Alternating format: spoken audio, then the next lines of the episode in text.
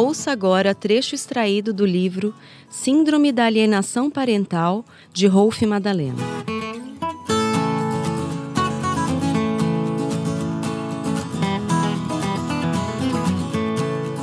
Esse fenômeno geralmente tem seu início a partir das disputas judiciais pela guarda dos filhos, uma vez que os processos de separação em geral tendem a despertar sentimentos de traição, rejeição, abandono e angústia, quando surge o medo de não ter mais valor para o outro. Também é comum que em pessoas que sofrem de certos distúrbios psíquicos não sejam bem administrados os conflitos pessoais e o pânico interno gerado pela separação fazendo com que excedam o âmbito pessoal e transformem-se em conflitos interpessoais, em que a responsabilidade pelo que não é suportável em si próprio e projetado de qualquer forma no outro. Ainda, fruto do luto não elaborado acerca do fim dessa relação e as mudanças dela decorrentes, somadas a um período de instabilidades emocionais, pode fazer com que os pais se utilizem de seus filhos como instrumentos da agressividade e desejo de vingança direcionados ao outro pode surgir também no momento em que o menor alcança uma idade que o capacita a ampliar o horário de visitas ou a pernoitar com o pai, não guardião, ou aquele que detém menor tempo de convivência com o menor. Trata-se de uma campanha liderada por um genitor, no sentido de programar a criança para que odeie e repudie, sem justificativa, o outro genitor, transformando a sua consciência mediante diferentes estratégias, com o objetivo de obstruir, impedir ou mesmo destruir os vínculos entre o menor e o pai não guardião, caracterizado também pelo conjunto de sintomas dela resultantes, causando assim uma forte relação de dependência e submissão do menor com o genitor alienante. E uma vez instaurado o assédio, a própria criança contribui para a alienação. Essa campanha contra o genitor, chamado alienado, pode ser intentada de várias formas, em que o pai, dito alienante, pode passar a destruir a imagem do outro perante comentários sutis, desagradáveis, explícitos e hostis, fazer com que a criança se sinta insegura em sua presença. Como no caso da visitação, ao ressaltar que o infante se cuide, ou que telefone se não se sentir bem, obstaculizar as visitas ou mesmo ameaçar o filho, ou ameaçar, atentar contra sua própria vida, caso a criança se encontre com o pai. No conceito elaborado por Richard Gardner, a síndrome da alienação parental é um fenômeno resultante da combinação de lavagem cerebral com contribuições da própria criança, no sentido de difamar o genitor, não guardião, sem qualquer justificativa, e seu diagnóstico é adstrito aos sintomas verificados no menor. Atualmente, esse conceito foi ampliado, somando-se a ele comportamentos conscientes ou inconscientes que possam provocar uma perturbação na relação da criança com seu outro progenitor.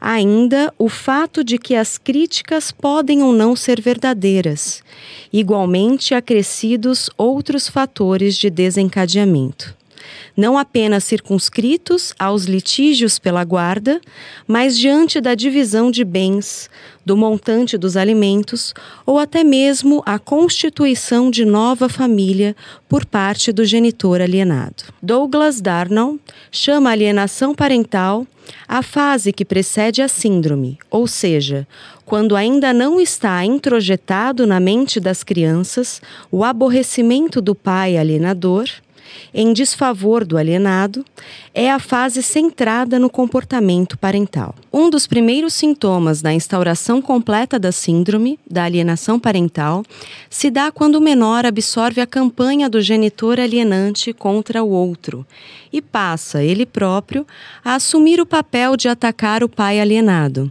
com injúrias, depreciações, agressões, interrupção da convivência e toda sorte de desaprovações em relação ao alienado.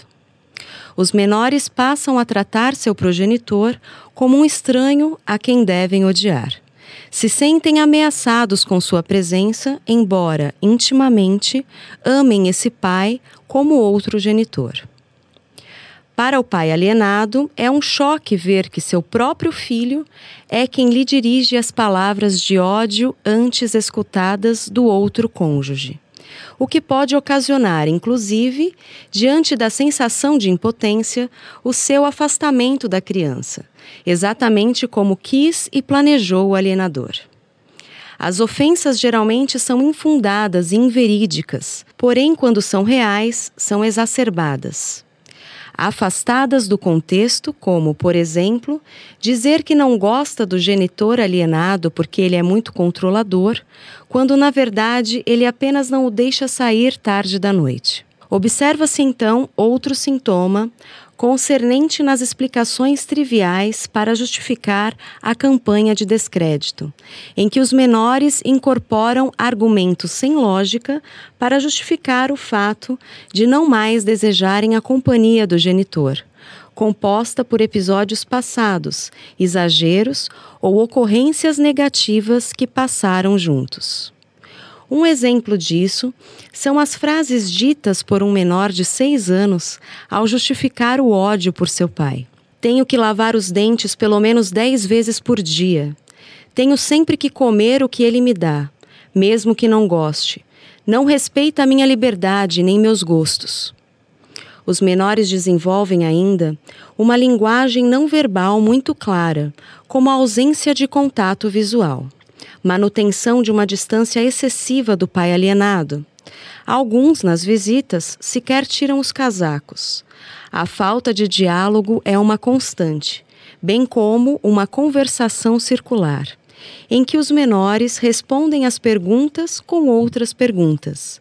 Interrompem o genitor com queixas acerca de seu tom de voz, do calor ou do frio. Desvirtuam e descontextualizam seu diálogo aproveitando-se literalmente de suas palavras. A ausência de ambivalência no ódio dirigido ao progenitor é outro fator de verificação da instalação da síndrome, uma vez que todo ser humano é ambivalente por natureza. Com a experiência adquirida, é construída a noção de que nem tudo é sempre bom ou sempre ruim, e que ninguém é absolutamente bom, que não tenha uma parte má pois todas as situações têm dois lados.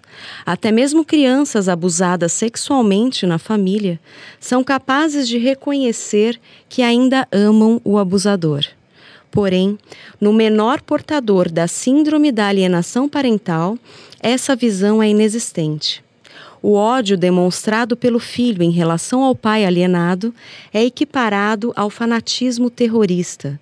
Não existem brechas. Não há espaço para diálogo ou concessões. De outro modo, o genitor alienador é visto como um indivíduo totalmente bom, imaculado e sem falhas, onde qualquer reprovação à sua conduta é prontamente refutada, em defesa visceral, como se fosse um ataque à sua própria pessoa, sendo o conflito entre os pais vivido pelos filhos, que, ao se aliarem a um dos progenitores, se transformam em guerreiros fiéis e cruéis. Uma condição indispensável para caracterizar e verificar a intensidade da síndrome da alienação parental é a autonomia de pensamento por parte do menor alienado. Ou seja, quando ele afirma que seus atos e decisões são de sua responsabilidade, sem qualquer interferência de outro genitor. Nessa etapa, detectar a ocorrência da patologia pode ser ainda mais difícil, uma vez que o progenitor alienador adquire novo papel, não precisando mais incitar o menor contra o outro pai, podendo diminuir a intensidade das difamações, chegando inclusive a atuar aparentemente como conciliador da relação é como elucida José Manuel Aguilar ao relatar um caso por ele vivenciado. A quando de uma entrevista com uma mãe alienadora, testemunhei, face às minhas insistentes iniciativas sobre o comportamento do filho adolescente em relação ao pai, como as lágrimas lhe escorriam pela face ao insistir vezes sem conta que eu tento, mas ele já é crescido e tem as suas próprias ideias. Que hei de eu fazer? Como é que você quer que eu o convença de que lhe fará bem ver o pai? Com essa atitude, o alienador obtém dois ganhos imediatos. Um com relação à visão que o judiciário, a sociedade e as equipes multidisciplinares têm de sua pessoa, e o outro com relação ao próprio filho, que, por não perceber ter sido vítima de alienação por parte do genitor, o tem como porto seguro, uma vez que o outro ascendente lhe cobra um contato que não deseja.